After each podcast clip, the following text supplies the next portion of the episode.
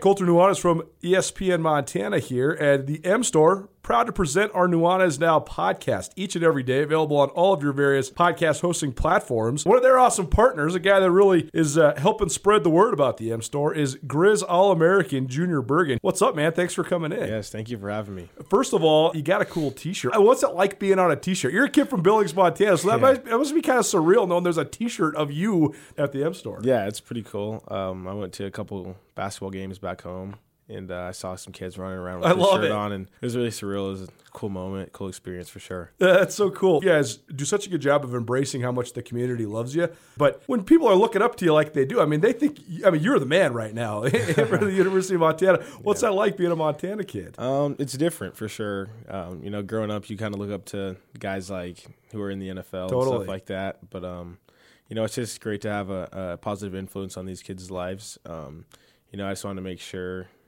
uh, I set the example and lead by example and give them someone to look up to. Go check out the M Store. They're located there at the corner of Higgins and Broadway here in the city of Missoula. And you can also visit anytime online, montanamstore.com. They have all the latest and greatest, a whole bunch of original Grizz gear. And of course, they have Junior Bergen t shirts. Junior Bergen, proud partner with the M Store, as well as us here at uh, ESPN Montana. Thanks for swinging by, man. Yes, sir. Thank you for having me. The M Store, where they're all Grizz all the time.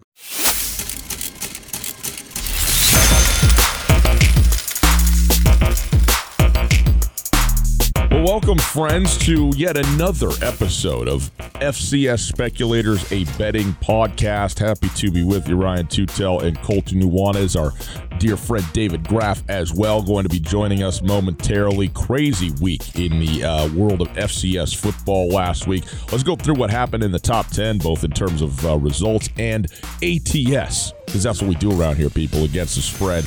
North Dakota State held on for a wild win in Brookings, South Dakota, uh, beating South Dakota State 23 16. South Dakota State, of course, the number three team in the nation. Uh, South, North Dakota State also covered the five point spread, a fourth down uh, and one with just over two minutes to go in a tie football game. And the Jackrabbits load the box. I mean, honestly, all 11 defenders were within three yards of the line of scrimmage, and uh, a hole was created over on the right side, and the running back, what, 65, 70 yards, something like that? 61 yards?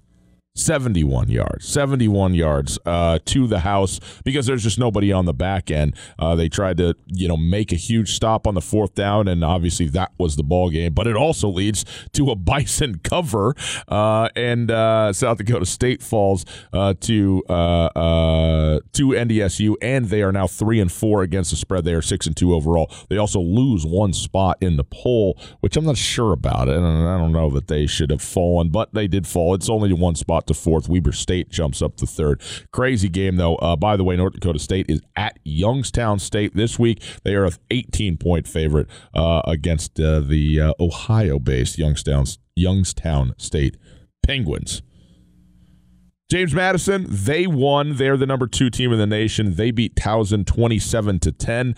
Tell you what, talk about getting your numbers right. The uh, the spread was 16 and a half points. They won by 17. They cover it up. They are 8 and 1 on the season. They are 7 1 and 1 uh, against the spread. They also have a bye week uh, this week. Uh, James Madison does. Weber State, they got a 36 20 win at UC Davis. This was a team that opened as an underdog at Davis. This game closed as a pick 'em game, uh, but uh, Weber State winning this one convincingly 36 to 20 at number 22 UC Davis. They move up one spot in the polls to number three. They are now a seven point underdog at number six Sacramento State. Interesting that they're a touchdown dog on the road against the number six team in the nation, Sacramento State. South Dakota, as we mentioned, uh, that that uh, crazy game against NDSU.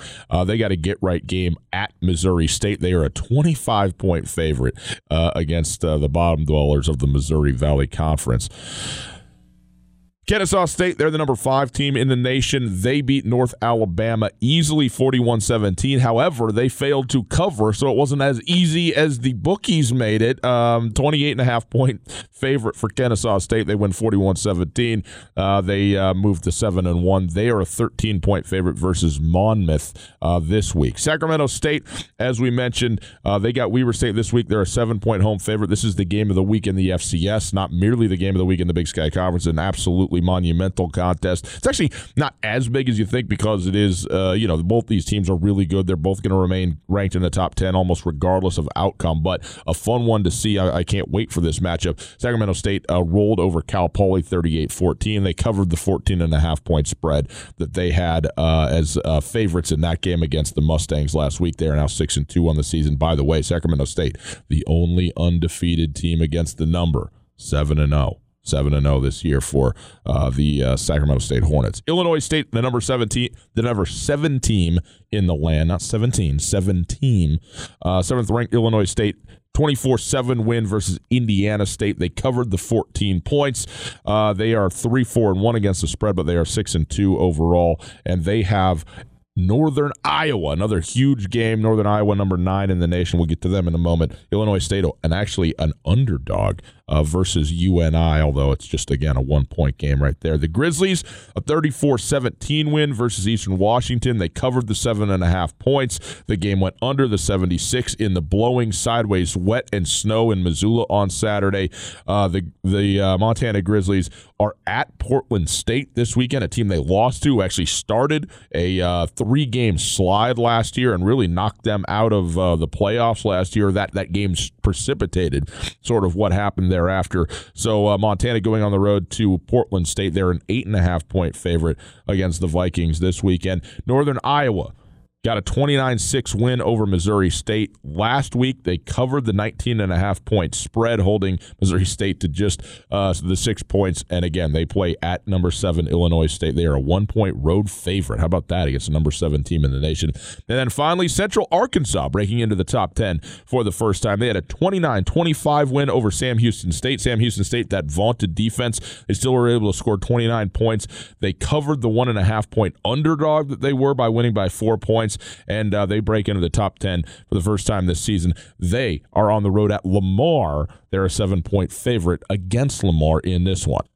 Take a look quickly at some teams that dropped out of the top 10. Villanova, the uh, most notable one, they were the number five team in the nation. They were a six and a half point favorite versus Stony Brook and lost straight up. They were they lost to Stony Brook, Stony Brook by one, 36-35. Stony Brook was losing this game, losing this game by 15 with just over nine minutes remaining in the game. They scored a couple of touchdowns. They scored a touchdown with 126 remaining, Stony Brook did. They were down two. They went for two, didn't get it, yet got another stop, got the ball back, and got the uh, ball on their own 36 yard line with 21 seconds remaining, hit a big pass for 19 and then for 40 yards, and kicked a game winning field goal as time expired from 22 yards out. So, uh, an incredible comeback from down 15 to up one for Stony Brook and three different scoring drives, two touchdowns, and the game winning field goal. So, a heartbreaker for Villanova. They dropped to number 11. Great win for Stony Brook. The other team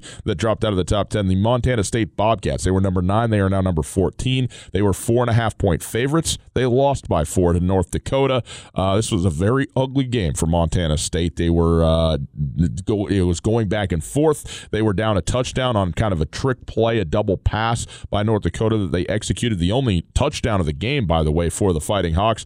Montana State came back, scored the only offensive touchdown. I should clarify for the Fighting Hawks. Montana State came back and scored. Troy Andersen ripped off a 40, 41 yard run down to about the one or two yard line, then carried it in for the score. They went for the worst two point conversion play that I have seen yet this season. The swinging gate, nobody there to block. They snap the ball inexplicably, and all of a sudden you end up with uh, the entire defensive line of North Dakota just simply tackling what was actually the third string quarterback in on the play. They had some defensive linemen on the field as offensive linemen who were out by the sideline. David, this was absolutely bizarre. There's no explanation for this thing. It reminded me of Chuck Pagano's yes. Colt Anderson play. Yes. 100%. The only thing you think of is the Indianapolis Colts versus New England and snapping the ball when there's five defenders standing there and one center and nobody home. It was bizarre. And then Jeff Choate's explanation was that the right play was to go for two to take it from a possible three point lead to a four point lead he he chose simply not to answer the question. I mean, the question was not about whether you should go for two or not, although that is a very valid question. The question is, why did you try and execute a play that had a 0% chance of working whatsoever. And then he said they weren't very confident in any of their two point plays, yet they went for two anyways. Yeah, bizarre. It is bizarre. Anyway, that's not actually what did in the Montana State Bobcats. They were up two at that point, 12 10, and got pinned in their own end, end after a big punt uh, by North Dakota. And then they got out of it a little bit, out to the, the 10 yard line or so. And then uh, I think took a sack and then a, a full start penalty, pinned them back on the one yard line. And lo and behold, here comes the Fighting Hawks blocking a punt in Montana State's own end zone, recovering it for what turned out to be the game winning score with just about four minutes to go. So, uh, uh, in any case, Montana State out of the top 10. They are down to 14, and uh, it's not going great in Bozeman here in the middle of conference play. So Colter, there you go. There's kind of the uh, uh, the uh, what do you call it? The whirlwind rundown of everything that happened in the top ten, and then uh, the two teams that dropped out. Obviously, you you and I were at the Montana game. We watched the Montana State game as well. So two teams sort of on divergent paths. It feels like right at this very moment. Although all that can change quickly, particularly in the last game of the season. By the way, it's also worth noting, Colter, with the win uh, over Montana State, North Dakota, though they're not a Big Sky team, they are playing a Big Sky Conference schedule. And you and I both think almost certainly if they were to make the postseason, that would be at the expense of one Big Sky Conference team, uh, whoever that might be at the moment. But anyway, they move into the top 25 for the first time this season, number 24 team in the nation, North Dakota Fighting Hawks. I voted them number 12 this week. I think they got, I voted them ahead of the Cats because they just beat the Cats. I, beat, I voted the Cats number 16.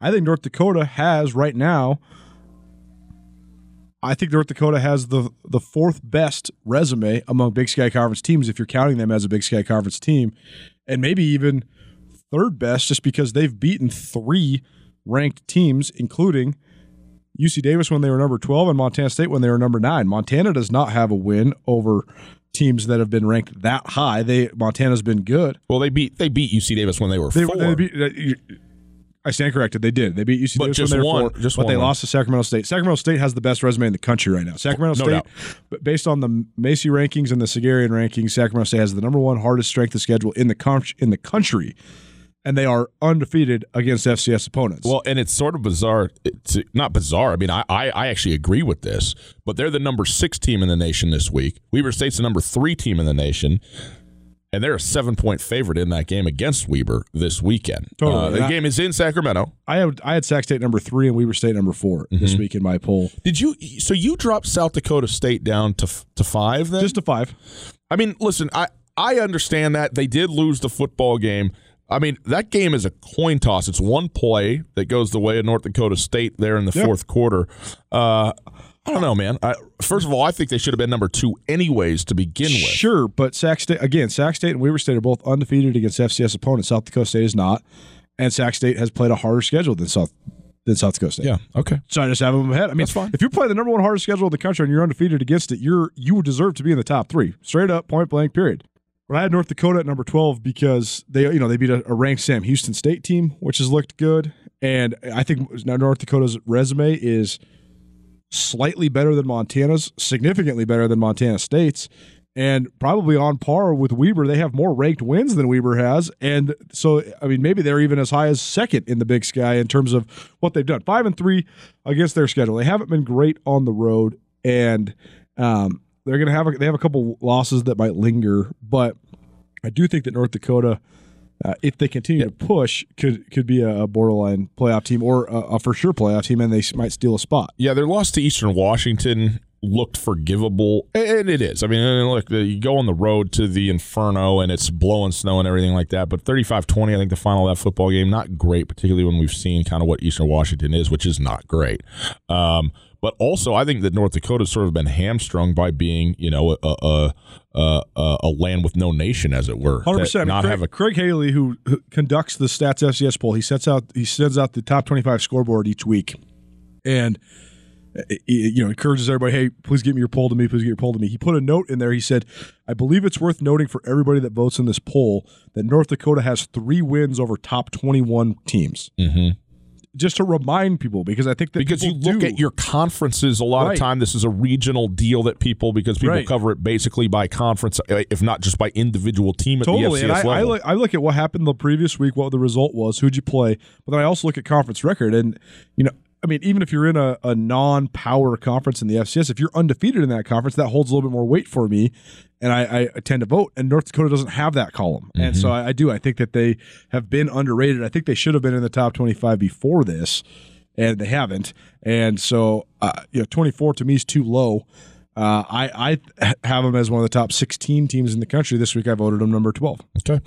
Uh, the last team that I want to talk about, we're going to go through the Big Sky Conference, just the standing and stuff here in just a moment. But UC Davis is is still sort of an enigma to me because they lose to Weber State, and clearly UC Davis is not anything like the team that they were last year. So I'm not going to argue that. But also the losses they've had. Okay, well North Dakota's number 21 in the nation. They lose on the road in Grand Forks by two points.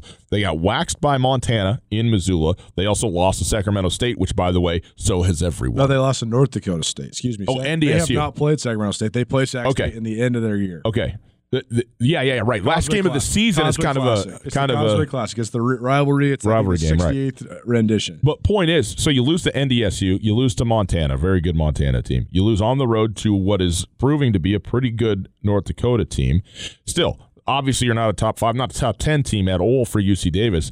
They're still pretty good, though, I think. And e- and and then a loss to Weber State, who's t- number what three this week. yes. So I And I they, they lost to 1, 3, 8, and 24. right. And then Cal. and and Cal. And so I guess I even though I am, you know, with everybody I'm I'm kind of down on UC Davis. Montana State at UC Davis. I mean, this is this is going to be such an interesting football game in a couple weeks when that one pops up. And UC Davis still has time at the end of their season, particularly with Sacramento State at the end, to to make a point about you know what they still might be able to do and pull this thing out of the fire. So even though right now they are certainly on the outside looking in, and I think it's I, I think their their chances at the postseason right now are certainly less than more. I don't think it's over for UC Davis yet, and I still think they're a pretty good football team. Not a not a great football team, not an outstanding one, but a good one, and have an opportunity now on the back end of their schedule to string some wins together, and then with that Sacramento State date at the end of the year, maybe make a statement going into you know the voting and the at large stuff. It'll be interesting to see how that goes. There's only two seven and five. There's only two teams that could finish seven and five that I think could make it to into the playoffs in the country. And I think that's UC Davis and Northern Iowa because of the schedules they've played. Northern hmm. Iowa right now is five and three. Their losses in overtime to Iowa State, triple overtime to Iowa State, to number five Weber State, and to number one North Dakota State. And they still have to play a top twenty team in Indiana State, and they still have to play number five South Dakota State. And they're playing number number Oh, and- seven and, they still Illinois have to play State Illinois this State week. this week Yeah. too. No, Indiana State. You're right. David corrects me. Indiana State was ranked earlier this year. They've fallen out of the poll. Uh, but if Northern Iowa was to go two and two through their remaining schedule, considering the schedule they've played seven and five, they'd be a bubble team. UC Davis to get to seven and five, that means they're going to have to beat the Cats and they're going to have to beat Sacramento State. If you do that, and then your five losses are to the teams we've already named, three in the top ten, four in the top twenty-five, and an FBS you could you could maybe sneak in if you're UC Davis. A seven and five Montana State team No, it's not getting yeah. in unless uh, yeah no a seven and five Montana State team's not getting in. All right, with that, let's welcome in our producer and good buddy David Graff to go through how we did last week. Uh, it has to go up from two weeks ago, where my God, what were we one for a thousand last week, Colter, uh, in this thing in our picks against the spread. Uh, David, how did we do this past week uh, in uh, in in our games? So it, it's starting to trend toward fading Ryan and following Colter. What does that mean? Am I good or bad? uh, your average. Mm. I'm bad. Mm. Ryan's historically bad. Mm. Um, I'm never going to be elite at anything besides what I'm already elite at. what are you elite at? Drinking, Quiche, drinking, cooking, talking. That's all. writing. I don't know about talking. You're an elite You're right. writer. Thanks. Elite writing. I, I, I expected that at number one. Yeah, I should have said that one. Yeah, not talking. What did I say? More better yesterday. You I said needed to articulate this more better. you- exactly. You criticized somebody for the way they spoke, and then said, "Let me articulate this more better." Okay, I need to go eat my quiche, so let's go. All right, so we'll run down each game game by game. First, uh, Portland State, Northern Arizona. Northern Arizona was two and a half point underdog at home. They actually won outright 31 29. Colter was on Northern Arizona. Ryan was on the Fighting Bruce Barnums. Still on him too. Love Bruce. Uh, then on the uh, as far as the total goes, Ryan was on the under. And Can Colter can we just pause over. right there just quickly?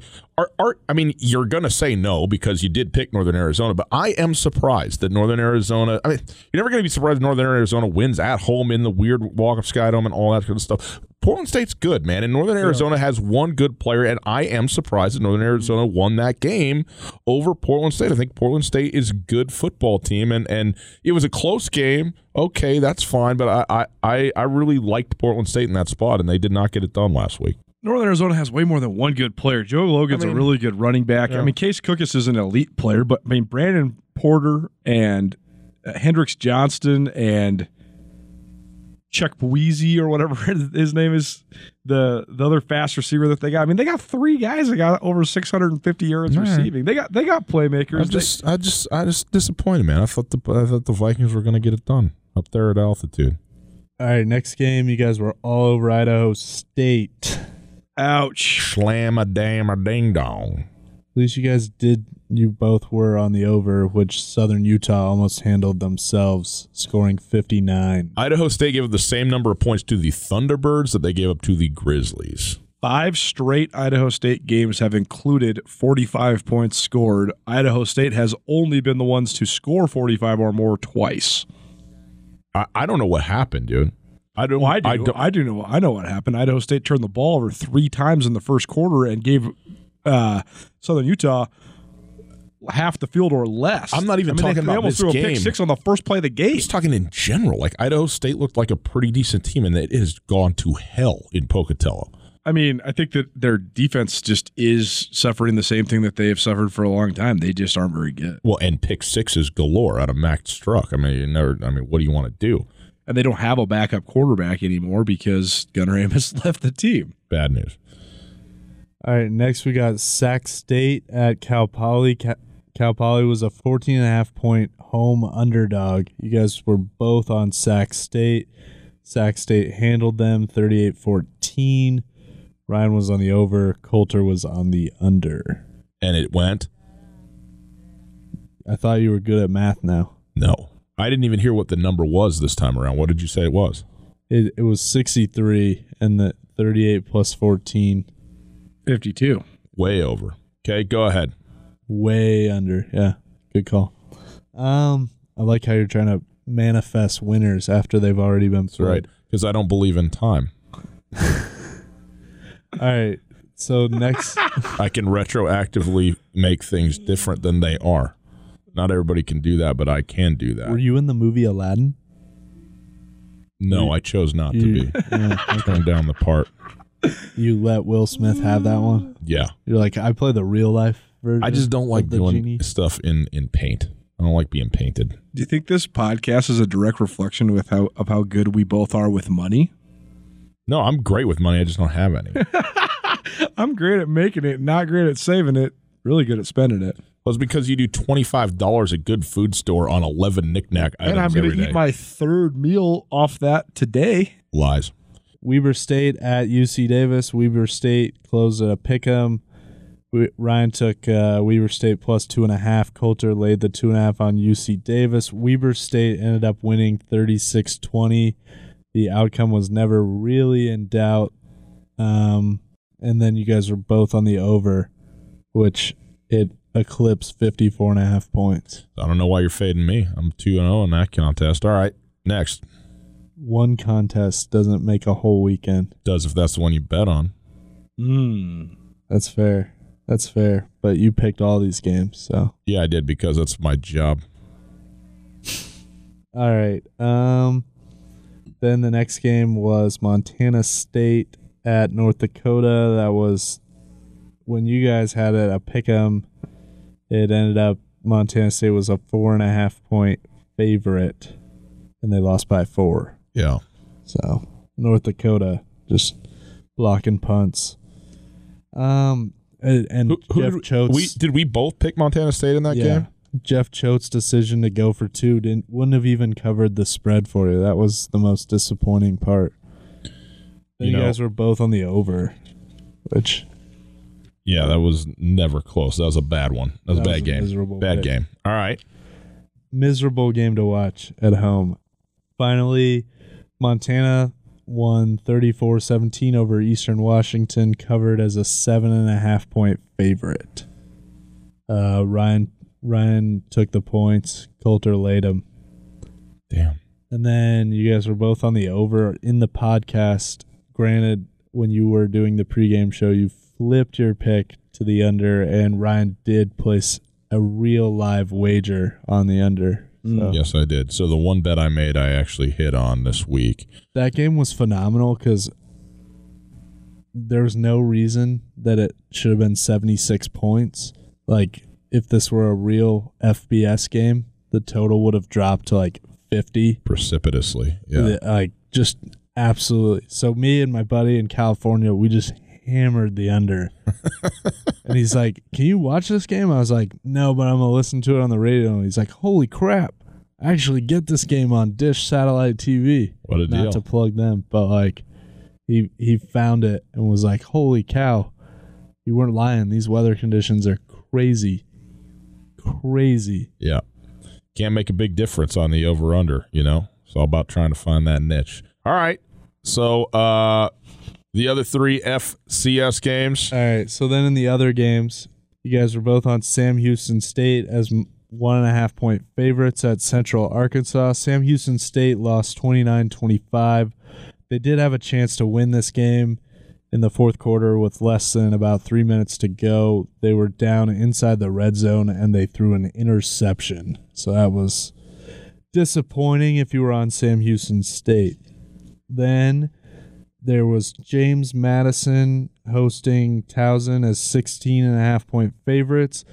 So this game's wild. That there there were 34 points in the first half and James Madison was up 24 to 10.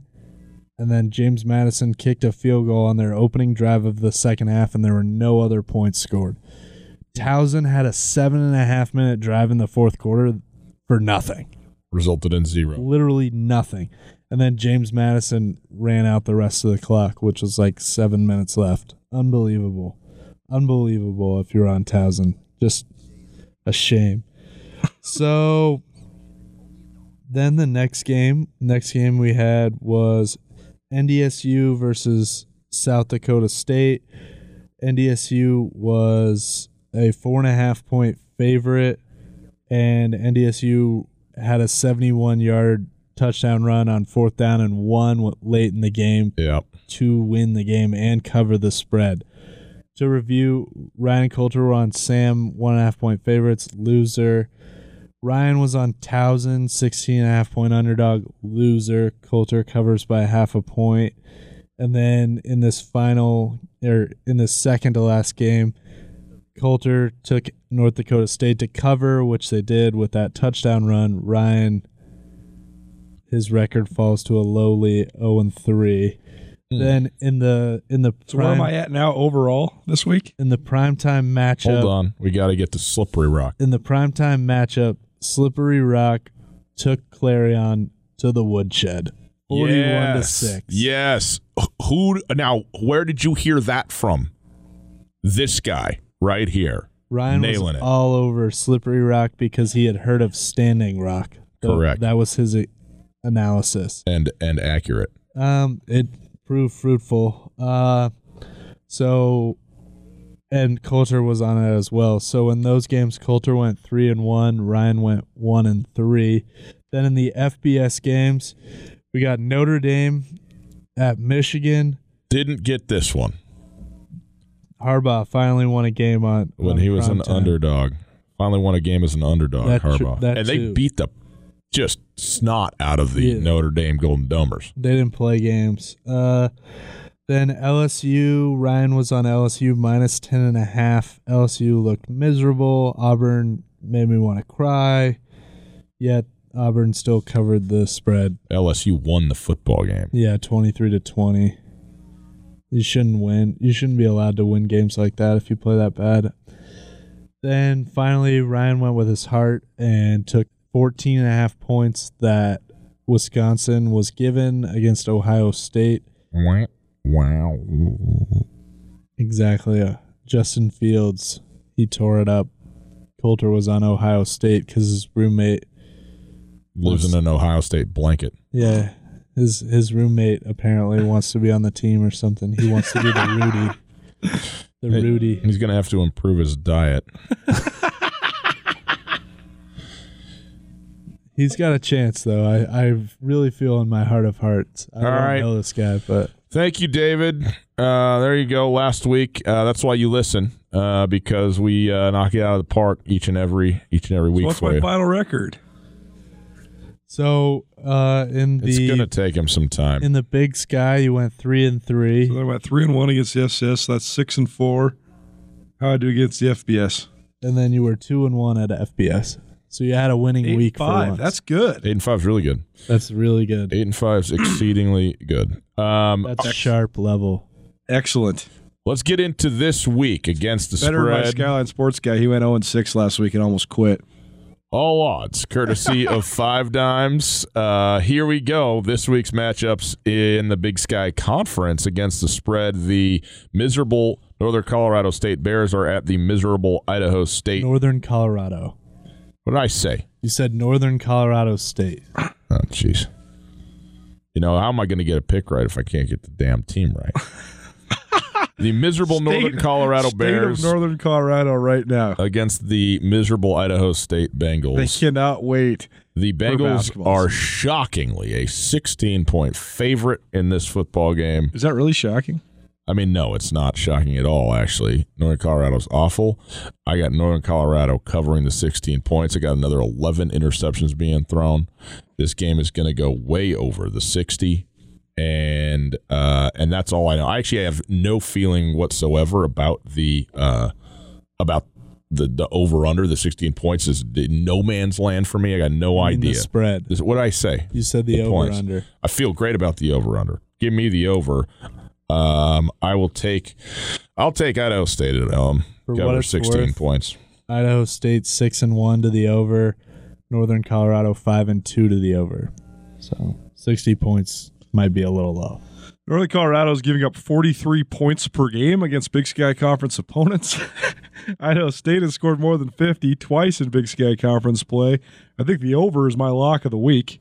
And I also am going to take Idaho State to cover that. Uh, Northern Colorado found some life somehow, some way against Portland State two weeks ago. Scored 30 points, but still lost 38 to 30. The defense has just been not not any sort of good. They're giving it up in every which way. They're dead last in the country in passing defense, and they're also giving up 205 rushing yards per game.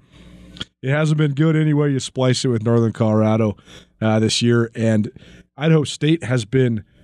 The Idaho teams have been so odd because they've been really good at home and they've been really bad on the road. I mean, Idaho State scores 51 against Portland State in a win in Pocatello. They scored 55 against North Dakota in a win in Pocatello, but they also lose at Montana giving up 59, at Idaho giving up 45, at Southern Utah giving up 59.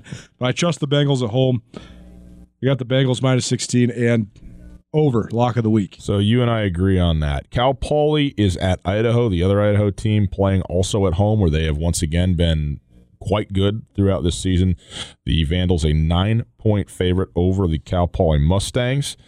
Um, this is where it shifts. At Cal Poly covering the nine point spread over the Idaho Vandals, not winning, just covering. I'm not doing it. I'm not picking against Idaho again. Idaho has been the team that I've picked against uh, almost relentlessly this season, and they have burned me at home every time. They burned they me covered, too. They covered it back. They backdoor covered against Weber in their only home loss this year. They straight up beat Eastern. They straight up beat Idaho State. Idaho, when you watch them, Their offense leaves something to be desired sometimes. Sometimes it's better than you think it's going to be. Not sure the status of Colton Richardson. Not sure if Mason Petrino's back. Not sure where they're at with quarterback. I don't think it matters. Idaho's defense at home is one of the best defenses in the league. For whatever reason, when they leave the Kibbie Dome, they're not. Yep. But they're great at home. They flew around. I was so impressed with them during the Idaho State game. Yep. They looked great in the Idaho State game. They scored three defensive touchdowns. So uh, I I'm not going to pick against the Vandals again. I got the Vandals to cover at home. I'm going to take the under in this one. I agree with everything that you said. I just think that they're the, the the the time is coming, and they got some really good individual players. They got some great talent at Idaho. Um, I think they're going to struggle against the triple option, and I think Cal Poly is going to cover this thing. Okay, you're going under at the 58 points. I'm going over. Be a contrarian. Split it up on this one. Okay, over under 58. Uh, that game available on Pluto Television, channel 542. Uh, the Northern Colorado Idaho State game, Pluto Television, channel 543. 58 is not a big number in a dome between two teams that are in the Big Sky Conference. Just isn't. For people's reference, in Big Sky Conference games, Cal Poly's uh, over unders have not surpassed that 58. They've not they've not got over 55 except for one time against Montana State, 38 or excuse me, 34 28, 62 points total in that game. They've been below 60 in combined totals across the board. So Cal Poly struggling to score, but also giving up in the 30s most of the time, not the 40s in this as they are one and four in league play. I just I don't know, man. As the season wears on, the triple option hardly ever gets better. It usually gets worse because you bang yourself up. And Cal Poly's just they've they've just been struggling to find a way, losing close, losing big. I, I just I don't think that I think that will be able to hold up. I, I got the Vandals at home. Here is a number for you. Northern Arizona at Eastern Washington. Eastern Washington, a 13 point home favorite. We'll talk about that in a moment. But the total 82 points in this one. 41 41 doesn't even get you there. It's amazing. Uh, Northern Arizona, obviously, Case Cookus, they are an underdog to Eastern Washington, who, Colter, you and I watched in person, and we agreed on a lot of things, which was Eric Barriere is as good as it gets and no one else really seems to be. Like they're they're they're it's it's disappointing when you end up throwing for 55% and 260 yards and that's because you had oh, I don't know, five drops worth 80 yards and four first downs from wide receivers where the ball is just in the breadbasket, delivered on point. So uh, this is, uh, you know, in Cheney. We'll see what the weather turns out to be. I am a little surprised at that this is that this is 13 point favorite for Eastern Washington. I think Eastern Washington should be favored in this game, but uh, by almost two touchdowns. That's a pretty big spread to me. Ironic because these two teams have played in the first conference game of the year the last couple years, Mm-hmm. and it, it has been expected to be a shootout. Case Cookus got hurt at least once, maybe twice against Northern Arizona during his, or, or excuse me, against Eastern Washington during his career. Uh, but they've been games that have been in the 20s and 30s. You expect Gage Gruber and, Coop, and Case Cookus to be this sort of over under. Northern Arizona's defense has been terrible in, se- in the second half. They've just rolled over and quit. Yep. But to me, after listening to Aaron Best, Eastern Washington head coach after the Montana game, he said, We don't talk about wins and losses. We don't talk about the P word, which is playoffs. He deflected everything in terms of success. That's a far cry from what Eastern Washington has been and should be. Everybody has their hashtag slogans now, but theirs has been rise the standard. And if you're trying to raise the standard at Eastern Washington, I mean, the standard is Final Four in the playoffs. So to raise the standard means perennial national champion. Yeah. They're not raising the standard at Eastern Washington right now. I think Eastern Washington has a chance to absolutely fade from the pack. Watching them on the sidelines after the drop passes, Eric Barriere doesn't even seem mad. He seems Lackadaisical. not even- Indifferent. not even indifferent. Yeah. He seems indifferent. yeah. And I, I, I think that at this point of the year, this is the time of year where you either got to click it in and get better, even if you've been a struggling team, or if you're a team that wants to surge in the playoffs. And if you don't, you're going to go on See the other side. And I mm-hmm. think that's where Eastern Washington's going to be at. I got NAU to cover. I got NAU to win, and I'm taking the over. Oh, the over. Uh, I got NAU to cover. I don't have them winning this game necessarily, but it doesn't matter. I do have them plus 13. I am taking the under on this. Like, uh, you know, if it, if it, if if I lose on an over uh, when it's 82 points, then so be it. But I'm I'm I can't get to that. Uh, I mean, if it's 50 to 30, it's an under. It's unbelievable. Now, I understand it could be 55 52. We've seen it. It could go 100 points. I'm taking the under on this thing. This over, I think, comes from the fact that this is an amazing statistic. Northern Arizona is averaging 36.8 points per game and giving up 37.2.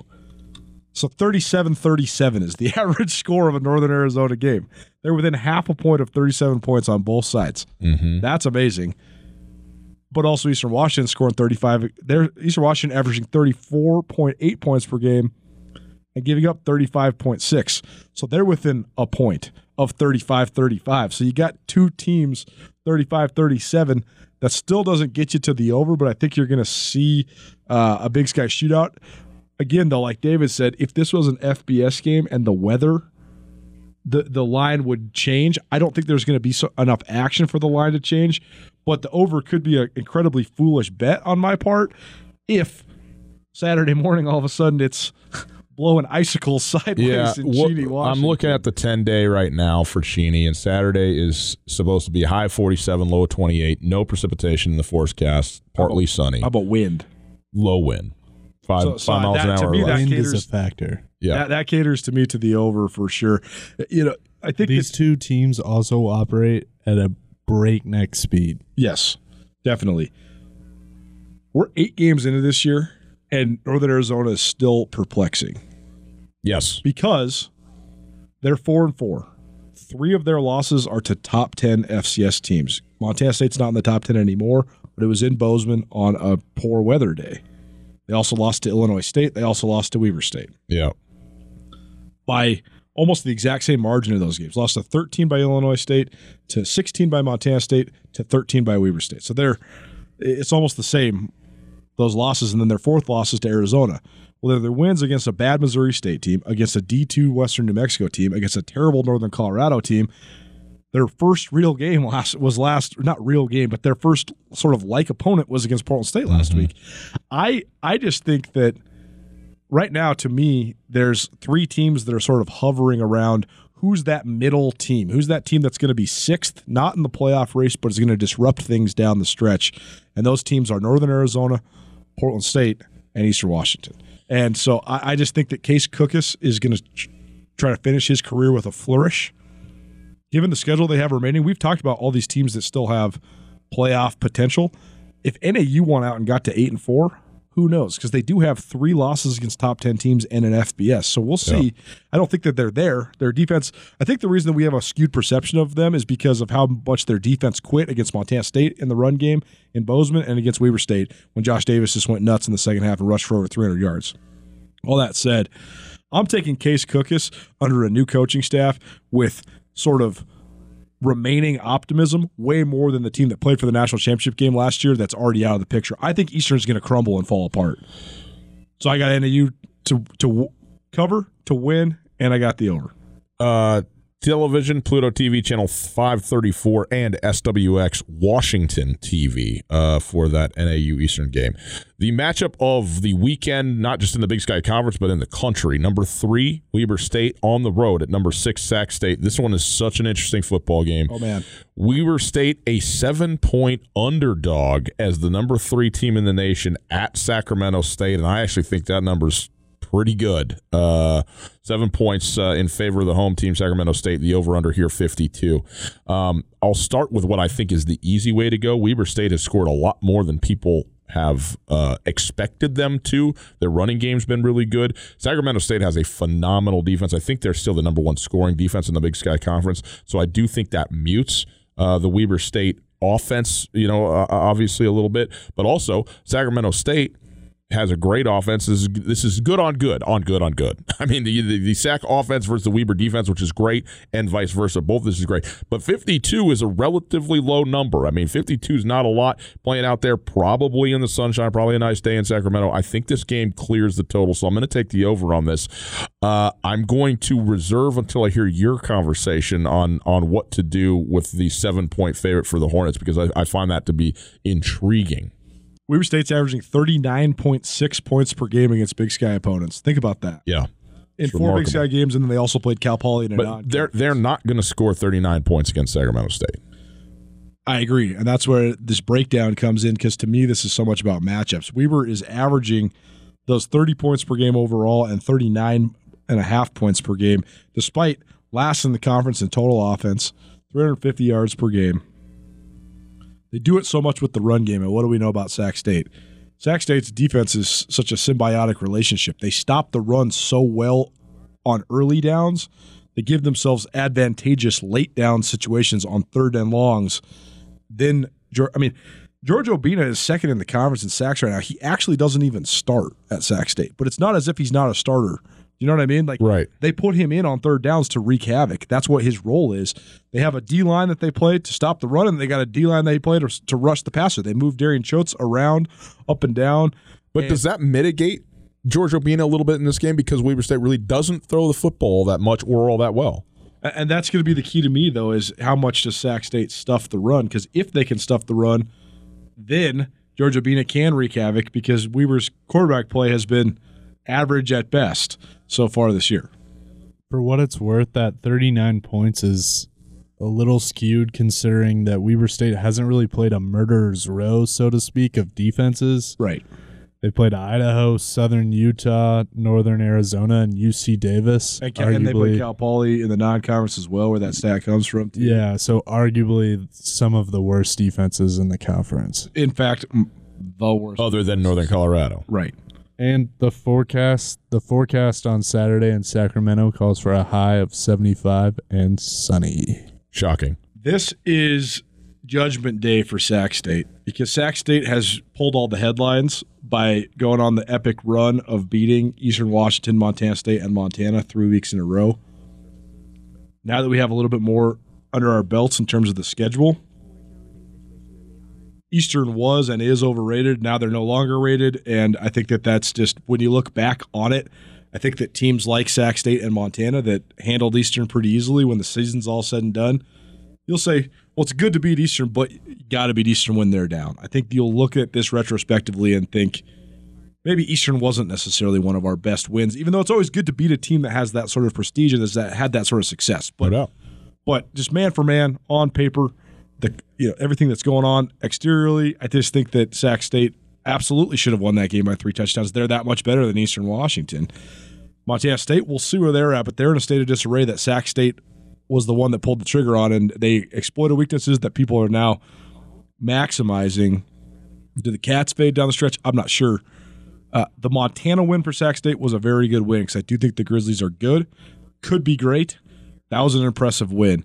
But this is Judgment Day because Jay Hill's the best coach in the Big Sky Conference. Jay Hill's going to have all sorts of crazy combo coverages, disguised coverages. He's going to make it hard on Kevin Thompson.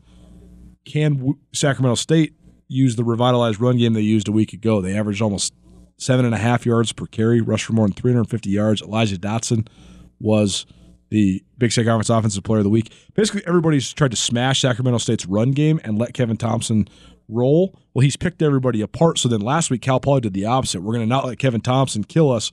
Well, then Elijah Dotson kills him. So to me, this game comes down to who can run the ball better, straight up. If Weber State can run the ball, I think they can manufacture some points. If they can't, I'm taking Kevin Thompson in the Sac State offense over Jake Constantine in the Weber State offense all day. But on the other side, if depending on how Weber plays this, are they going to take away Kevin Thompson? All right, now can Elijah Dotson run the ball? Weber State significantly better against the run than Cal Poly is. So who, who can get the run game going first? Who can stop the run better? To me, that's what this is going to come down to. I. It's so funny because Sac State's the sixth team in the country. They are playing the number one schedule in the country, and they are undefeated against FBS opponent, FCS opponents. Excuse me. Yet I still am like hesitant to pick them over Weber State. and reasonably so because Weber State is w- without question one of the best teams in the country. The here Sacramento State seven and zero against the spread this season. They're the only team in the top ten in the nation that is undefeated against the spread. They're the only team in the Big Sky Conference undefeated against the spread. That's what happens when you have a team that is thought to be sort of middle of the pack at best. That turns out to be one of the best teams in the country, and that is what they are. And so they get underrated by everybody, including uh, uh, you know the number that gets placed on them uh, all season long. That isn't the case here. If you're a seven point favorite over the number three team in the nation, nobody's underestimating Sacramento State, which makes this one such an interesting play. Here's what I'd say. If the over under is 52 and the number is seven, then you probably think Weber State is the safer play because if it is that low scoring of a football game, seven points is actually a relatively, you know, large number. I think that because of the strength of quarterback and just because of the way it's rolling right now for Sacramento State, I'm going to take the Hornets to win this game and to cover that spread. And I'll lay the seven points, even though I love Weber State. This is this is this is a very very hard game. I will tell you right now, I'm not going anywhere near this thing in terms of of uh, you know actually putting action on it. Um, but again, I said last week they are until they aren't with Sacramento State. I'm going to do that again with them against the spread and just say, hey, how how good is this team really? I mean, if, if this team is actually one of the you know the the top three teams in the nation, they maybe get it done against Weber. And by the way, you talked about the the one really good win, right? That that that we that Sac has right now is that Montana win.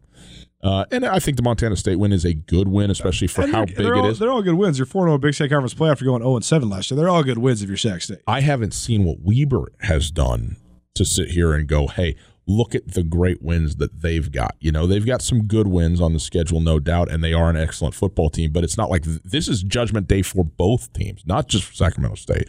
So Weber State's been there before. That's why they feel better about this. But I think this is I think this is good on good. I think this is I these are the two best teams in the Big Sky Conference. And I I can't wait to see how this goes, but I'll take Sacramento State because I've just been so impressed with them this season. Cal Poly has uh, the I'm not gonna say the worst, the least productive and least formidable defensive front in the league. So it didn't surprise me that they wanted to. Oh, we interviewed Kevin Thompson earlier this week talking about the game plan, and he said that Cal Poly went all in on taking away the pass, and so then we uh, Sac State gashed Cal Poly with the run. That's not in Weber State's DNA. They're going to stop the run first and foremost. That's what they do. As Tim Walsh, Cal Poly head coach, said earlier this year, he said when their D line rolls out there, that's the best looking D line on, on, in the Western United States, and they are. I mean, they are one of the best looking defensive fronts in the country at the FCS level, and so I think that they'll be able to stop the run. And on the other side, Sac State has proven to be able to stop the run when healthy for the last couple years. So this comes down to the quarterbacks, and I'm taking Kevin Thompson over Jake Constantine. I got Sac State Interesting. as well, uh, and I'm going to take the over, even though it's it's conspicuous to take the over when Weber State's playing. I'm taking the over. Well, we're we are together on both of those then. All right. Southern Utah, a 13 and a half point underdog on the road at Montana State, a game that is uh, an absolutely got to have it game for Montana State. And up until last week, you would have said despite Montana State's loss to Sacramento State and then, you know, the bad loss and really not looking good at North Dakota, who cares because it's Southern Utah? And then Southern Utah goes and hangs up 59 on the Idaho State Bengals, and you go, whoa, did they figure something out? Now, it's easy enough to say what happened in that game and the turnovers for Idaho State and all that. Um, no question, Montana State is a better team than Southern Utah, and they absolutely better win this game against Southern Utah. Uh, if this game, if this was even you know seven days ago, you would have sat here and said no brainer, no brainer on the minus thirteen for Montana State. Now maybe it is a little bit of a brainer. Where are you at? To take a line from Bruce Barnum, Whoville is an incredibly tough place to play. Cedar City is just it's the most remote location in the Big Sky Conference. You got to drive through the middle of a canyon to get there. It's beautiful, but you can hardly even stay there. Most teams have to stay at whatever I think it's called Brian Head. It's a ski resort, like an hour, 45 minutes, hour away. You can't really even find amenities to stay there. It's so tough. You usually have to fly into Vegas and take a bus or fly. You got to fly somewhere other than Cedar City, take a bus through the canyon, stay somewhere else. That combined with the fact that Idaho State just can't get out of their own way sometimes. I think it makes. I mean, good, for DeMario Warren in Southern Utah for for finally getting a good Big Sky Conference win. They only had one last year. They only got one this year, but winning a game when you force that many turnovers and you get out ahead 28-7 and then you, you know you get a pick six in the last minute and 14 seconds. It pads the score and all that stuff. I, I, I, i'm just not reading too much into Yeah. southern utah going off. They went off last year and beat sac state that for their one and only win of the season. Are you reading anything into Montana State going 0 and 2 in their last two, particularly against North Dakota? Southern Utah has the worst rushing defense in the conference for the last two years straight. They give up more. They give up almost six yards per carry. They give up more yards per contest, and they've given up twenty-five plus rushing touchdowns. So that's the perfect remedy. I, I just, if you're going to just try to take away the pass, which this is ironic, right? Southern Utah leads the conference in pass defense and ranks last in the league in rush defense. Is there a better formula for Montana State than that? Probably not. At home, I think the Bobcats are going to roll. They have to roll. Yes, they They do. got to get back on a roll. The the here's the here's my only hesitation on this because I've been trying to play a little bit of devil's advocate. I'm taking Montana State to cover the 13 points. Okay. The only caveat to this is when a team starts to question what it is and how good it actually is. You know, Montana State was feeling very good about themselves and they were up there in the top 10 and and and looked. And, I mean, it wasn't it wasn't fool's gold. This is a team that has a lot of talent, both sides of the ball. But all of a sudden, you lose to Sac State. You go, okay, we got to go back to the drawing board. You have a bye week, and then you go out and lay an egg. And now all of a sudden, Montana State is looking around, especially on offense, going, "What are we? Are we? Do we know what we're doing here?" And I think that's not just players; I think it's coaches too. And that is cause for concern. And so you get into a scenario with where all of a sudden, if you start with Southern Utah and we're five minutes to go in the first half, and maybe say Southern Utah's up by three or something like that, you go into halftime and you go, "Oh my goodness." Can can Montana State figure this out and really actually rally? Now, guess what? Montana State has done that already this year a couple of times. Northern Arizona, first game of the season, they're down 21. They come back, they pounded Northern Arizona. So they certainly can do it. And by the way, I don't anticipate that to be the scenario. I'm just saying if you already have cracks in your in your confidence, in your psyche, and then and then a team that you're supposed to just beat up on somehow lingers initially and it's not really working, you can either close ranks and just go to work and and and figure it out, or you can sort of fall apart and play tight. They played so tight. They, they talked about playing not to lose and and and and all that in the in the post game. In a scenario like this, I can just see all of a sudden when a team that you're supposed to be just far better than sticks around where it gets weird quickly. That said, I'm with you. This matchup favors Montana State so very much. I take Montana State minus 13. I mean, Southern Utah just doesn't have enough good players, man. Like Southern Utah and Northern Colorado are just outmanned every game they play. They don't have even even some of the even the Idaho and Idaho states of the world have a couple guys that are are really good talents, and Southern Utah just doesn't have that. I also think that Christian Helbig, the quarterback, he's a a big, strong guy who's got a good arm. But I, I just think he, he's a statuesque quarterback that I think Montana State will be able to tee off on. The other told story is the Cats defense played well against North Dakota. And that was just overwhelmed by how bad they played on offense. I'm not sure who's going to be available at running back. If they can get Logan Jones back, that would be huge. I think that the the uh, the illusion of trying to redshirt Demarius Hosey with the if Isaiah Ifanse is not 100 percent and Troy Andersen is not 100 percent and Logan Jones can't go, you got to roll with Demarius Hosey. He's a true freshman, but he's shown great flashes of his potential. I think that he's going to be a guy that uh, maybe gets an elevated role in this game. Attitude reflects leadership. Team, teams reflect the personality of their coaches often. We know Jeff Choate's at his best when his back's against the wall. Montana State blew a golden opportunity to win at Weber State last year. They schemed up and, and forced a couple turnovers and had a, a lead at Weber State, and then Uh, the Weber State quarterback, Kaden Jenks, gets his foot turned around backwards. Jake Constantine comes in. Weber State rallies. Montana State sent home crying. The following week, Montana State, with under a new offensive coordinator, looked way more fluid on offense at Idaho State, and they still lose 24 17. And a 17 point performance in a dome. It was very reminiscent of this 12 point performance they had last week against North Dakota. Just an anemic offense. Then the ne- that next week, they came out and played one of the worst rush defenses in the country in Cal Poly. They rushed for over 450 yards. Isaiah Ifanse had his greatest game as a Bobcat, rushed for 230 plus, three touchdowns, and that sparked the, the Cats to then surge down the stretch, win four in a row, and make their way to the second round of the playoffs. I expect an exact same scenario today. The Southern Utah, or not today, this weekend. Southern Utah will be the perfect medicine for the Cats. I think the Cats will run the ball early and often, no matter who's the one carrying the rock. I think their defense will play lights out. Uh, I, I got Montana State to cover this thing going away, but I'm also going to take the under. Oh, dig nabbit. I'm taking the under. Yeah, I'm going to take the under because I think that that's J- Jeff Choate's going to want this to be a, a, a 35 to 14 type of game, mm-hmm. you know, a, a, a 31 to 7 type of game.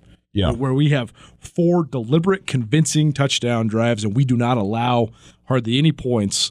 And uh, that's the that the the Northern Colorado game, the second to last week of the regular season last year, where the Cats won 35-7 and they utterly dominated the action. That's exactly the style of game I predicted Bozeman on Saturday. 35-14 would go way under by a half point. The uh, over under again 59 and a half in this one and uh, I am also taking the under. I think this this 35-14 would go under by 10 and, 10 and a half points. Mm. Mm. 35 24. about that? Okay, good. Thanks for checking my math. 35 24, then Southern Utah would cover. That's right. So they would cover, right? But it still would go under. In any case, Colter, you and I are both on the Cats and both on the under in this game. That game, by the way, is your Root Sports game of the week. Root Sports is going to be in Bozeman, Montana this Saturday for that football game. You can see it there. Finally, uh, the Montana Grizzlies, the number eight team in the nation, on the road at Portland State. They are an eight and a half point favorite on the road, playing in the weird uh, high school stadium of Hillsboro, Oregon, uh, against Portland State. Bruce Barnum's team. Barney's team's been pretty good uh, this year, uh, notwithstanding their loss at Northern Arizona Arizona last week. Again, not a horrible loss, but uh, maybe a little disappointing given the thrust of their season. One that they, you know, we thought that you know, if you can win it, if it's a winnable game for you, you got to go get it if you want to be a contender, and they didn't. Um, but uh, at home, still getting respect is only, if I may say, an eight and a half point underdog to Montana. Uh, this one, Colter, whether or not the, one of the main questions, obviously, that everybody's going to ask is: Is Dalton Sneed going to play in this football game? And if he does play, how good is he going to be? How much? How much? You know, what percent of especially mobility is he going to have with what you know, a high ankle sprain or whatever? Um, to me, doesn't matter. This is a this is a get back game. Portland State came to Montana and frankly embarrassed the Grizzlies, winning on a last second field goal last year, and it sent Montana into a tailspin in which they lost their next well their next two games, three straight in total, and really it was that stretch that derailed a season that had started five and one. And even though uh, Bobby Hauck and Bruce Barnum are friends and all of that, and you can't say that very often about Bobby Hauck and other coaches in the league, you can say about a couple of guys they get along all right, but. Uh, they are friends. Montana, make no bones about it, is going to want to make a statement coming out of last year, and uh, and this to me is is Grizzly uh, a Grizzly win and a win that's going to cover the eight and a half points. Is twenty four nothing Portland State win over Idaho a good win? It's okay because it's hands down Portland State's best win. Yeah. this year okay. among their five wins. I mean, they mm-hmm. have a D2 win over Simon Fraser, who's the worst D2 school in the country. A Canadian team playing American rules football. Yeah. They have a win over NAIA Eastern Oregon. And then their three Big Sky wins Southern Utah, Idaho, Northern Colorado. They also lost by seven at Arkansas. They did, but they also lost by Arkansas is the worst team in the Power Five. Yeah, and they also lost by twenty-seven to Idaho State. They are the worst team in the Power Five. It's still Portland State at Arkansas. I mean, that's all I'm saying. Oh, sure, but all I'm saying is that you know Portland State lost. They got whipped on the road at Idaho State, and they lost last week to Northern Arizona. I guess what I'm getting at is they have five wins against. They are the the opposite of Sac State. They've played the weakest schedule, but they, you can't say that because they've played Arkansas and Boise State, and but they but even their two conference losses are to Northern Arizona, who's middle, and Idaho State, who's bottom third. Yeah. They haven't even played one of the top five teams yet, and they still have to, including starting this week. That said, Cam Humphrey against the flex defense, I'm not sure If it's Cam Humphrey. if it's Cam Humphrey, but I also think that defense is, has a chance. The Cal Poly offense is so anomalous, and you never know how they're going to skew point spreads and over unders. It's the same thing with the flex defense because if a quarterback is just grotesquely confused, you just really never know how it's going to go. And Cam Humphrey could be in his second career start, or he could not. They could ex- completely exploit it. I'm not really sure. You know, you know who got him last when the flex defense, which was was outstanding against Montana last year, and it absolutely confused Dalton Sneed. He had one of his worst games, if not his worst game of the season Yeah, against his worst game Portland, was Grizz, yes. uh, uh, uh, against Portland State. But you know who else hadn't seen it yet?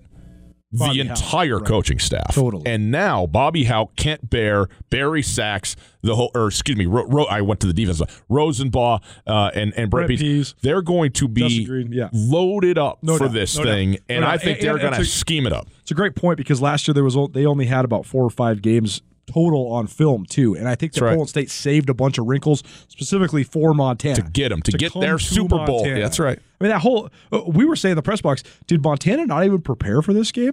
Because like during the first half, Bobby Hauck was just standing with his hands in his pockets, like totally perplexed, and then they came out and schemed it up and actually took the lead in the fourth quarter. They just weren't able to to hang on, but it was pure and utter confusion across Yeah. the board Yeah. for Montana. Uh, You're right though. Now there is you know, call it 20 games of this defense on film with Portland State's personnel.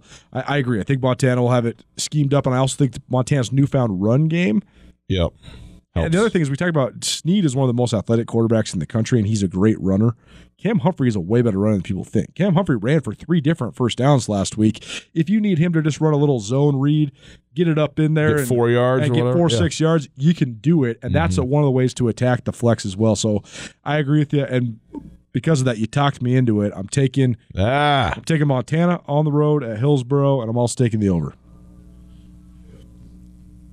Portland State's best performance was at Arkansas, and for for reference, Sagarin ratings have Montana versus Arkansas as a pick 'em.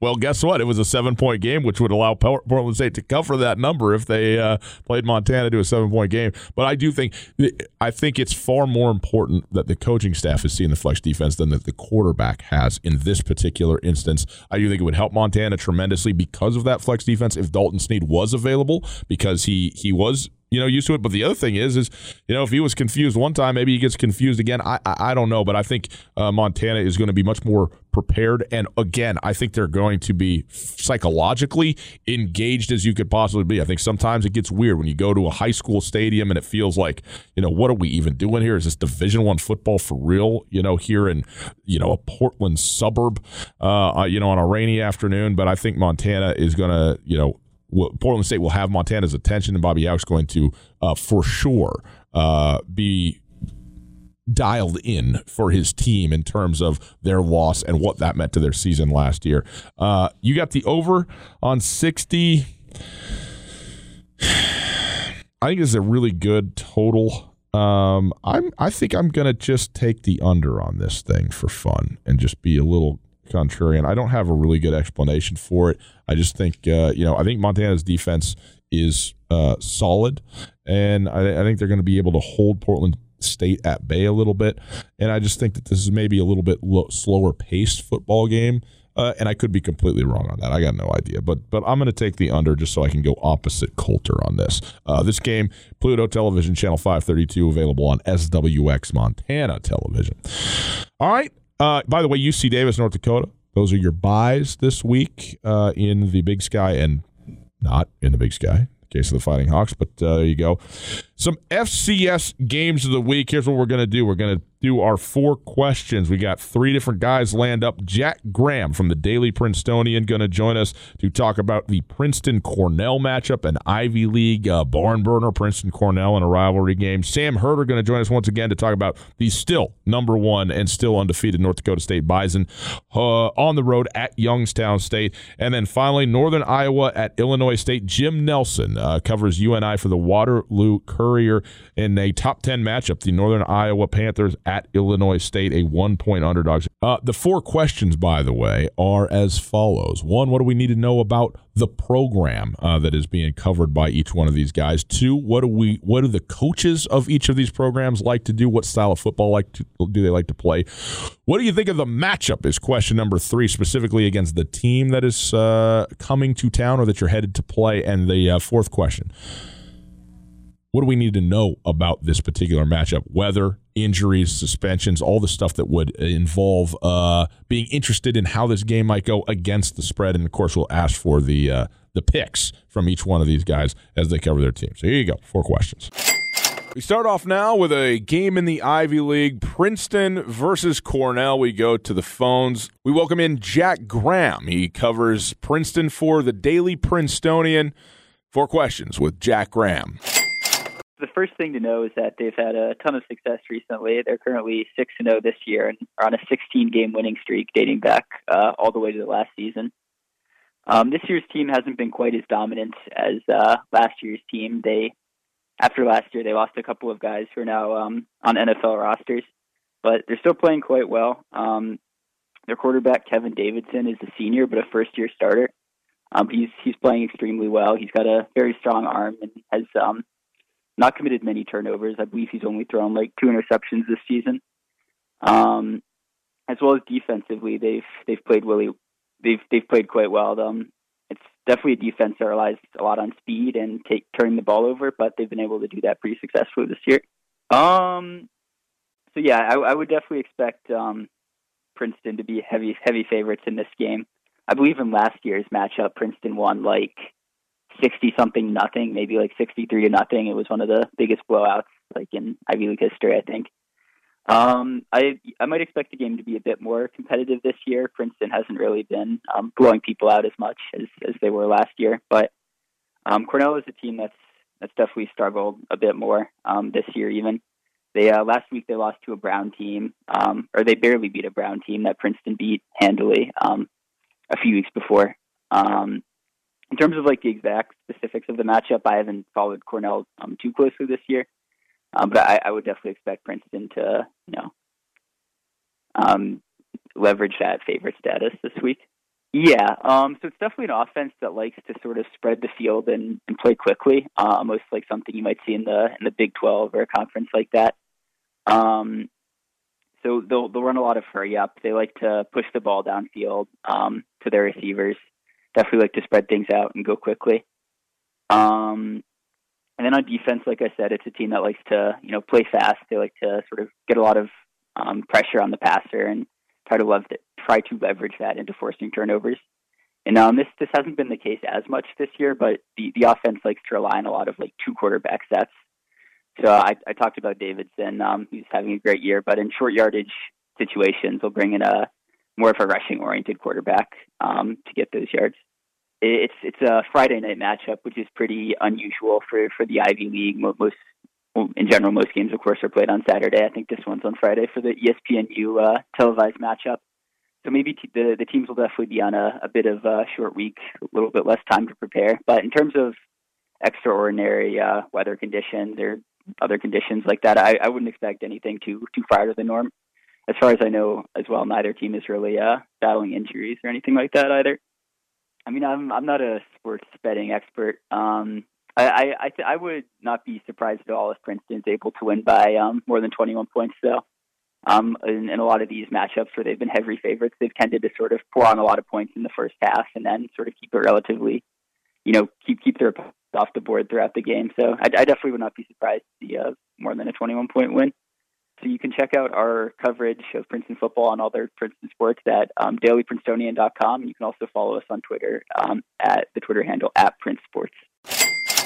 Okay, thank you, Jack. We go now to Waterloo, Iowa, and we talk to Jim Nelson, who covers Northern Iowa for the Waterloo Courier. Again, Northern Iowa, a one point favorite, a number nine team in the nation at seventh ranked Illinois State. Four questions with Jim Nelson. The Panthers are uh, historic program. Uh, you know, a lot of great players. They've been in the play. Uh, Farley has been in the playoffs. Uh, they've been in the playoffs 20 times. So you know they're playoff regular. Uh, they're known for being physical, playing tough, uh, and uh, that that's the kind of team they got this year. Um, and uh, you know, uh, and they and they'll they'll challenge it. They'll take on anybody. They play, uh, I think, the number two ranked uh, strength of schedule in the nation. Uh, they've been at Weber State. Uh, they've they've been to Iowa State. Uh, you know, they've already played North Dakota State. So you know, uh, you know, they, they're uh, excuse me, their schedule non-conference schedule. They they don't really have a softie in there, so they they want to go out and schedule the best they can, and you know, test themselves early, and then you know, uh, get after it once the Missouri Valley Conference. Uh, uh, football conference season starts, and, and and that's no picnic either. So you know they're they're uh, that that's them in a nutshell. A lot of former pros, Kurt Warner, uh, David Johnson, uh, you know, uh, two that come to, to mind most. Uh, so you know a team that uh, has produced some really great players. Uh, our program has produced some great players, and you know, uh, they they got some really good players this year. This Panther team is no different than any previous one. Uh, they're they are very defensive oriented. They've got an explosive offense, or big play offense, but you know they they like to win, keep uh, you know they want to keep opponents below 20 points. And when they're below 20 points, the Panthers are if they hold a team below 20 points, they are really good. Uh, they don't lose very often when they hold a team below 20 points. Uh, they got a great defensive line. They're going to get after you, uh, led by Ellerson Smith, who who is ranked in the top five, I think, in sacks per game in the FCS. Uh, you know, a very uh, talented defensive backfield. Um, uh, they've been really good against the rush this year. Allowed just 16 yards uh, last week against Missouri State, and uh, you know, are ranked one of the better rush defenses in the league or in the nation. Uh, that's what they're going to do. And then on offense, you know, uh, Will McElvain and Isaiah Weston have been one of the top uh, uh, combinations in the nation this year. Weston's averaging uh, leads the nation, I think, in uh, yards per catch at 26.8. He's got 10 touchdown catches, uh, touchdown catch in the last seven games, uh, which uh, goes back uh, to uh, you know last time that's done. With UNI, uh, Eddie Berlin, a former NFLer, uh, did it back in 2000. So it's been a long time since uh, somebody has done that. They've been a special thing. Uh, they've been hooking up uh, quite frequently. Uh, the run game has been hit, hit or miss. Uh, when, when it when it's hitting, uh, it, it's really effective and it, and it leads to those big plays with uh, Weston and McElvain going after it. Um, so, but defensively, they want to win playing defense, uh, and and that that's what they they, they do. They they'll play uh, they'll play a really stout defensive game. This is going to be a great matchup, uh, I, I believe. Uh, you know, two teams that are very similar. Uh, you know, uh, Illinois State, uh, great defense. Another one, uh, their uh, defensive front that gets after it. They rank among the top uh, in the top ten in several categories defensively, or top twenty in several categories defensively. They're gonna they're gonna be tough against the run. Uh, they they only allow 16 points a game, uh, which is a top 10 uh, number, I believe. And you know uh, that that where they're going to be really really similar. Great defensive backs, great defensive line. They're going to get after the quarterback. They you know they're going to sack the quarterback. And then offensively, this is where they differ a little bit. Illinois State is a really ground-oriented team. Uh, uh, you know, uh, James Robinson, I think, ranks uh, number six in the nation, uh, 115 yards a game rushing.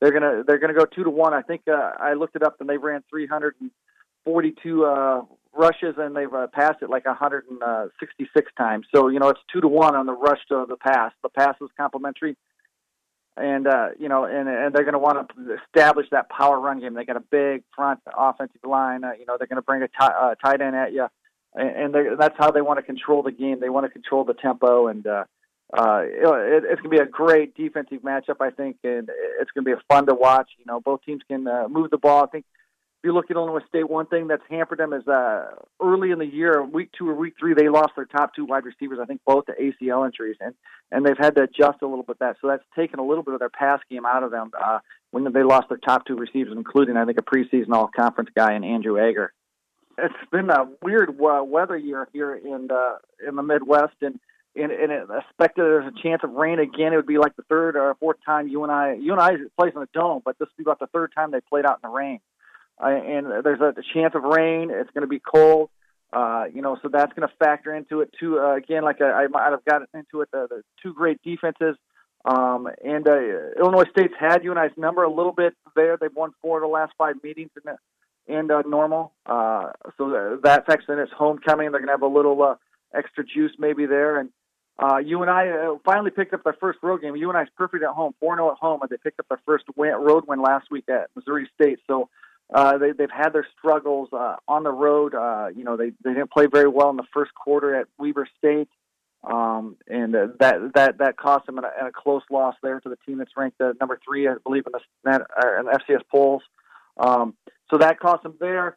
Uh, you know, and uh, they started slow at uh, North Dakota State, so uh, you know they need a fast one because Illinois State has started fast uh, here. They uh, outscored their opponents, I think, 55 to 33 in the first quarter, and a 100 and uh, 100 and something to to uh, 113 to 57 in the first half. So UNI cannot afford to get behind because if they get behind in that first half early, the Redbirds are going to slow it down. They're going to grind that grind that game to a halt with their run game and and the, and their potent defense you got to take Illinois State in this one uh, with the minor, with the plus one there uh, at home.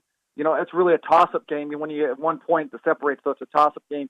The 33, uh, you know, I, I was telling everybody I, I would take the under. That's a real low number. Uh, there was a couple of weeks ago I, I put out there. Uh, somebody asked me about the South Dakota game, and the number was 42, and I go, I would take the over. I would take everything you got and put it on the over, and I was right on that one. They they went over in the first half.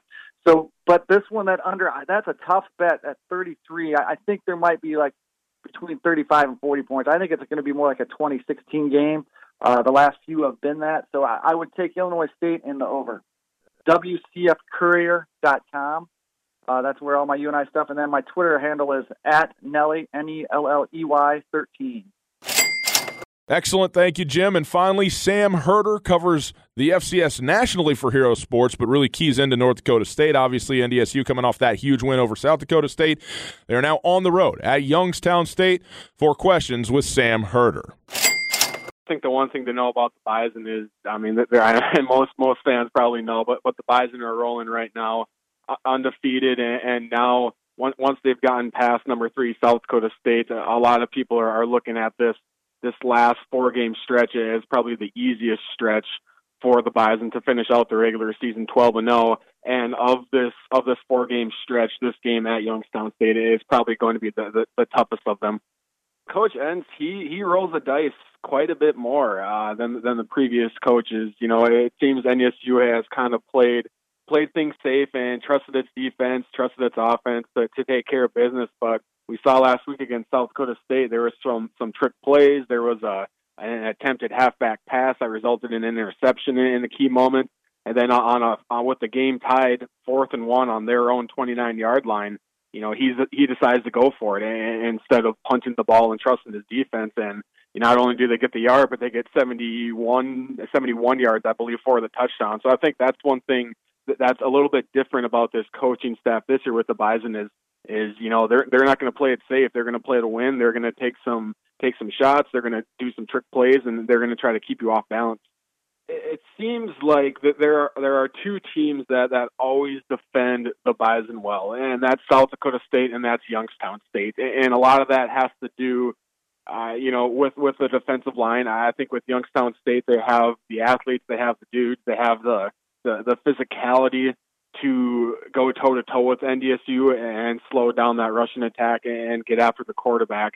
So I think that that's one thing with this matchup is you go back, you know, every year Youngstown State hasn't been able to put up a, whole lot of points, but their defense has held NDSU in check. So I think that's one thing uh, to keep in mind is we all know that NDSU likes to run the ball, but Youngstown State has one of the better defensive fronts in in the in the FCS, in my opinion. So I think that that's a matchup that a lot of people should be paying attention to is that running game versus the defensive line. I'm not sure uh, about I- any notable injuries. I do know Youngstown State quarterback Nathan Mays. He's been he hasn't missed any action, but but he has had you know uh, I'm not sure it's some kind of leg, might be a hip or a knee, but he got rolled up on um pretty good a few weeks ago. But he's been battling through that.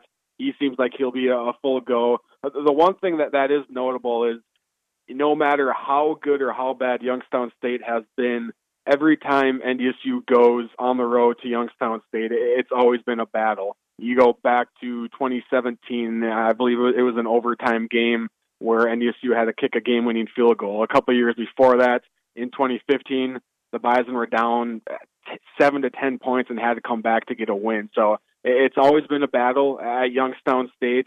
And you know, we'll see. I think NDSU knows all about the the hangover game and the trap game. I'm sure that's being said in the locker room.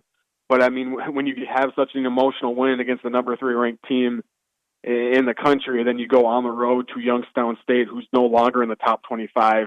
you know, it, it, can can the Bison create that that same energy and not fall behind? Because in, in these past matchups, the Bison ha- it seems like they always fall behind by you know one or two scores at Youngstown State.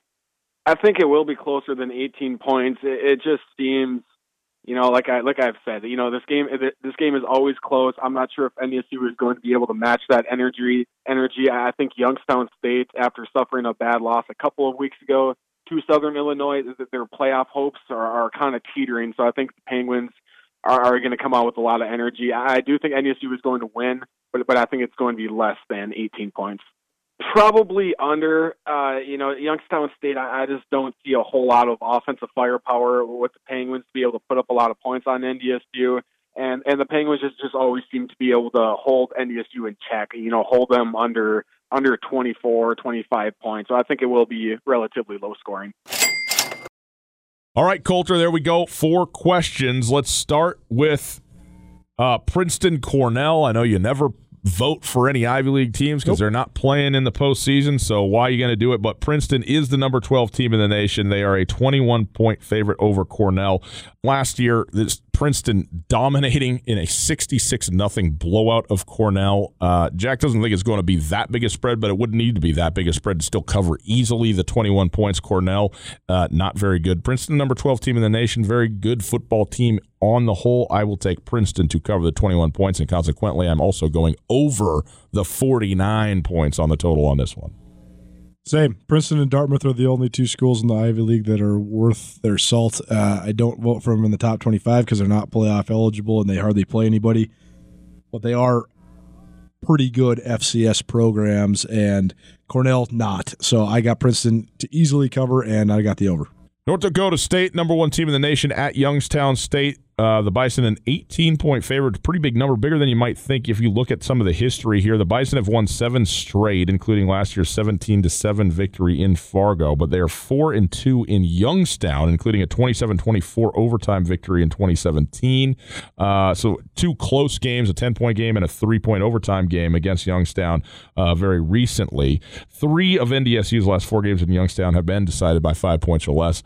I don't think this is one of them. I mean, North Dakota State, the only thing you could say to me is that NDSU, you know, after having a big emotional game, which they don't have that many of, frankly, against South Dakota State and college game day and all that, maybe has, uh, you know, takes a little while to get over that win and re engage for Youngstown State. But Youngstown State is not as good as they have been uh, in, uh, in past years. I got North Dakota State winning this game and covering the spread 18 points. I agree. I, agree with everything you said. I, I, I think that if I was to pick a lock of the week for these out of the Big Sky games, I'd pick the under on this game. I am going to take the under think, as well. I think these two teams are going to definitely in, engage in a slugfest. Youngstown State will sit on the clock at all costs and run the ball all the time. This is going to be a, a run heavy game in both directions. This is 17 7 last year in Fargo in this game, and that's exactly what Youngstown State did. This has been a, a game that has traditionally been in the teens or the 20s uh, since Bo Pelini got to Youngstown State. Youngstown State's been in and out of the top 25, but now they're they're just out of it after I mean they've played the toughest Missouri Valley schedule so far. Their one win is over a winless Western Illinois team, but they already lost to Northern Iowa, South Dakota State, and um, Southern Illinois. And I think that the losing ways continue for uh, YSU. The only other top 10 matchup in the FCS outside of the Weber State Sac State game this weekend is this Northern Iowa Illinois State game. UNI minus one. They're the number nine team going to the number seven team, and they're giving up a point, a one point uh, favorite on the road against Illinois State. This is obviously a, a, great matchup. By the way, the total on this thing 33 points, a very, very low total uh, on this game. Uh, I love both these teams. Northern Iowa lost in triple overtime to Iowa State earlier yep. this year. Yep. Very, very good football team. You said already, Colter, that Northern Iowa is one of the only teams in the country of maybe two that could possibly lose five games and still go to the playoff. Um, and it's because they have just an absolute bear of a schedule, which includes Illinois State, who's also very good. Um, I'm going to take Northern Iowa. I think that uh, Mark Farley and his pedigree as the head coach there is is uh, obviously outstanding. And Northern Iowa, they've been close but haven't quite made it on a couple of games. I think they do make it on this game and end up winning. It's on ESPN Plus if you're looking for it. I am going to take the over. It's going to be a low scoring football game, but 33 points is extraordinarily low. So I'm still going to take the over uh, on the uh, on on the total. Kennesaw State and Illinois State are the two most overrated teams in the. Woo! Look at you. Illinois State, Illinois State just doesn't have the wins to justify being ranked above Northern Iowa. Northern Iowa has played a significantly tougher schedule than Illinois State, and Illinois State has one less loss, but they still, I think, I think Northern Iowa is straight up better. I think Northern Iowa is the third best team in the Missouri Valley behind NDSU and South Dakota State. And I think Illinois State's good. They they control the clock, they control the ball. I mean, they're leading the country in sacks. They got 33 sacks, which is an amazing number uh, and they're also only giving up 16.8 points per game. James Robinson, one of the leading rushers in the country, he's got 924 yards rushing and 14 touchdowns. All that said, I just think Northern Iowa's better, and I think that's yeah. why they're one point better in the spread. I think this will be the win that kickstarts Northern Iowa into surging into the playoffs, and then I think it'll put Illinois State's backs against the wall. Even though uh, they are sitting here in pretty good spot, you know, number seven in the country. It's hard to say that you got backs against the wall at this point, but I did. I just think that this could be a season-altering game for both these teams. A quality win for Northern Iowa and a loss that really rises a sense of urgency to be the second conference loss for Illinois State. I got Northern Iowa and I got the over. Okay. So we agree across the board on those FCS games. Now we head to the epicenter of all college football, Hickory, North Carolina, as uh, we got a battle of undefeateds, Colter. Wingate on the road at Lenoir-Rhyne, or as I might say, Lenoir-Rhyne. A little French, clearly. L E N O I R, Lenoir, like a Pinot Noir. Lenoir. Rhyne. Uh, Lenoir obviously a 13 and a half point favorite. Both these teams undefeated. Are you kidding me? You're going to give them two scores? Give me Wingate to cover as a 13 and a half point road dog. I don't know that their perfect season continues. Meanwhile, Ryan, an absolutely stalwart program in Hickory, North Carolina. But I do think there is a, a, good chance for Wingate to go ahead and cover this up. They've been playing great football, clearly with a goose egg in the L column. Shout out to Wingate, a big sponsor of Tutel Nuanez. That's all I need to know. Stay at the Wingate by Wyndham in Missoula. Pick the Wingate, whatever they are. What's their mascot, David? The pigeons? I think they're the Bulldogs. The hey, did you know that Bulldog is the most common mascot in sports? I did know that. And then I think Wildcat is like number two. Mm. Um, okay, let's go to the FBS. David, quickly, rapid fire FBS against the spread this week. Yeah, Wingate is the Bulldogs. And then for Northern Iowa, just so you know, Mark Farley is three and six at Illinois State. Hmm, so tread lightly, perhaps. Four and six Sunday. Yeah, I would say that the Northern Iowa Illinois State is the anti-lock of the week. No doubt. Any game that we just picked. Yep.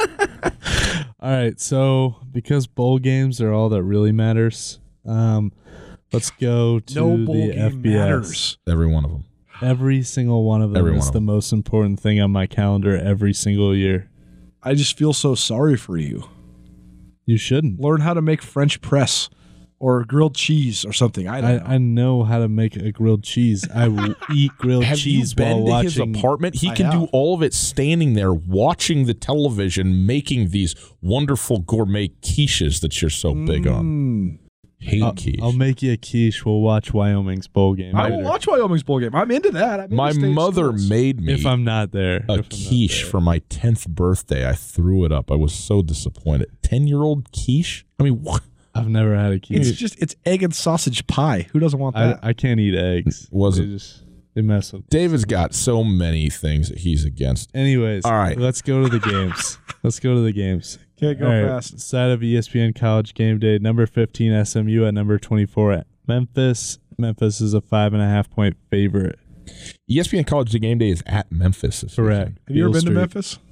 I have not. It is a cool and frightening city. I've been to I uh, grew up Nashville. near Memphis, going to Memphis all the time. It's scary, it's, right? It's not the best. of You go down the wrong street and you're like, man, I got to start running. Uh, can I? Can we just clarify something? Is LSU Alabama not this week, but next week? It's next week. Okay. Uh, I all can't believe they're not going to the world's largest outdoor cocktail party, though. Yeah. Where's that? Game day at Georgia, Florida. Hmm. Well, they were already at Florida. They were already in Gainesville this year. right. That's why. That's right. But that Um, game's in Jacksonville. Mm. Yeah. All right. Florida, They Georgia, can't man. broadcast the game. Okay, so- Memphis SMU. Here we go. What do we got? Yeah, what do you got? What do you got? Did you already give them the numbers? Yeah, fi- it's that- five and a minus half point five and a half. favorite. I mean, I know that. I see it, but I wanted. Memphis is a five and a half point favorite. Um, I got SMU. I think SMU is good. Uh, and M- Memphis at home, too much pressure with college game day being there. I hate their helmets. I'm taking SMU.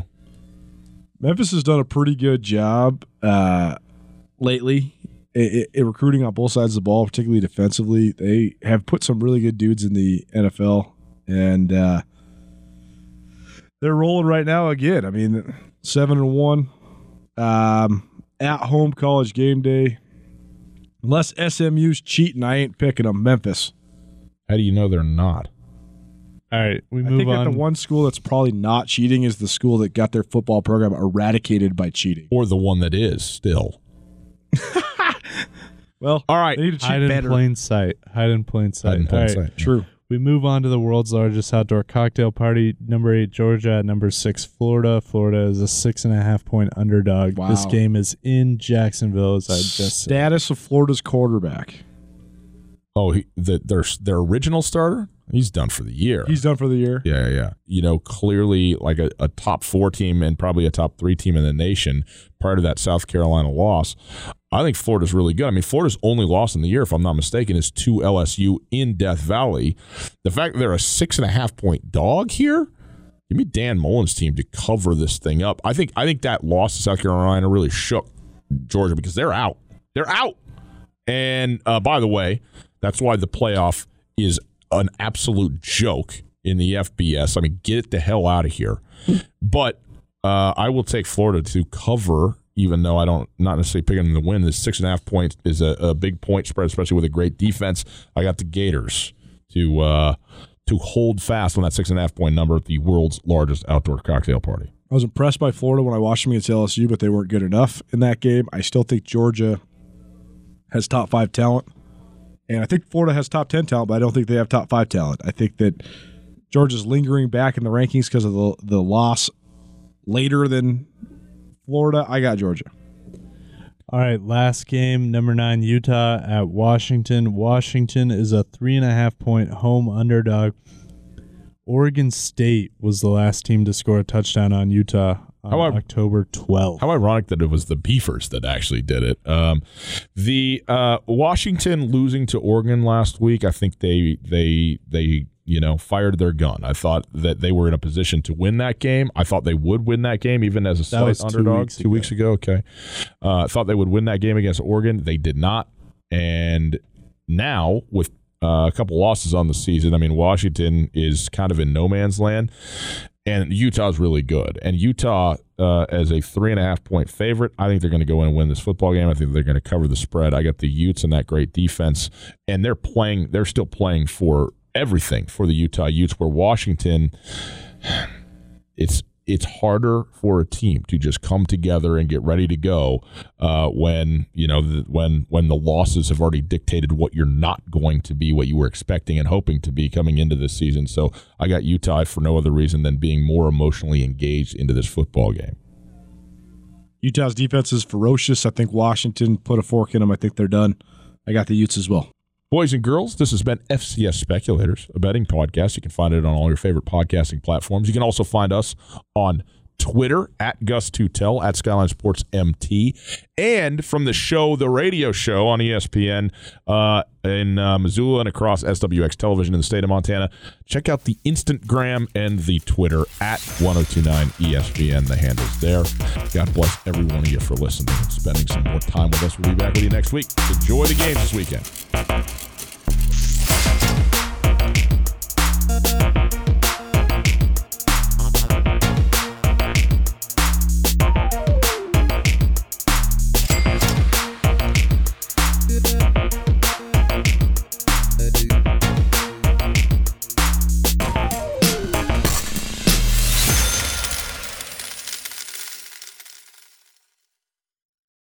It's finally starting to feel like winter around here, and if you need some nice winter gear, how about the fine folks at Sitka? They make awesome winter clothes, and they sell custom Bobcat Sitka gear at the MSU bookstore. You can shop online anytime at msubookstore.org, or of course, you can check out the MSU bookstore live and in person there on the Montana State campus. They also have some graduation regalia back in order there at the MSU bookstore. They have an awesome American Indian Council selection as well. Visit on campus anytime you need blue and gold, or visit online anytime, anywhere. MSUbookstore.org. MSU Bookstore, your best place for blue and gold on game day or any other day, located there on the Montana State campus.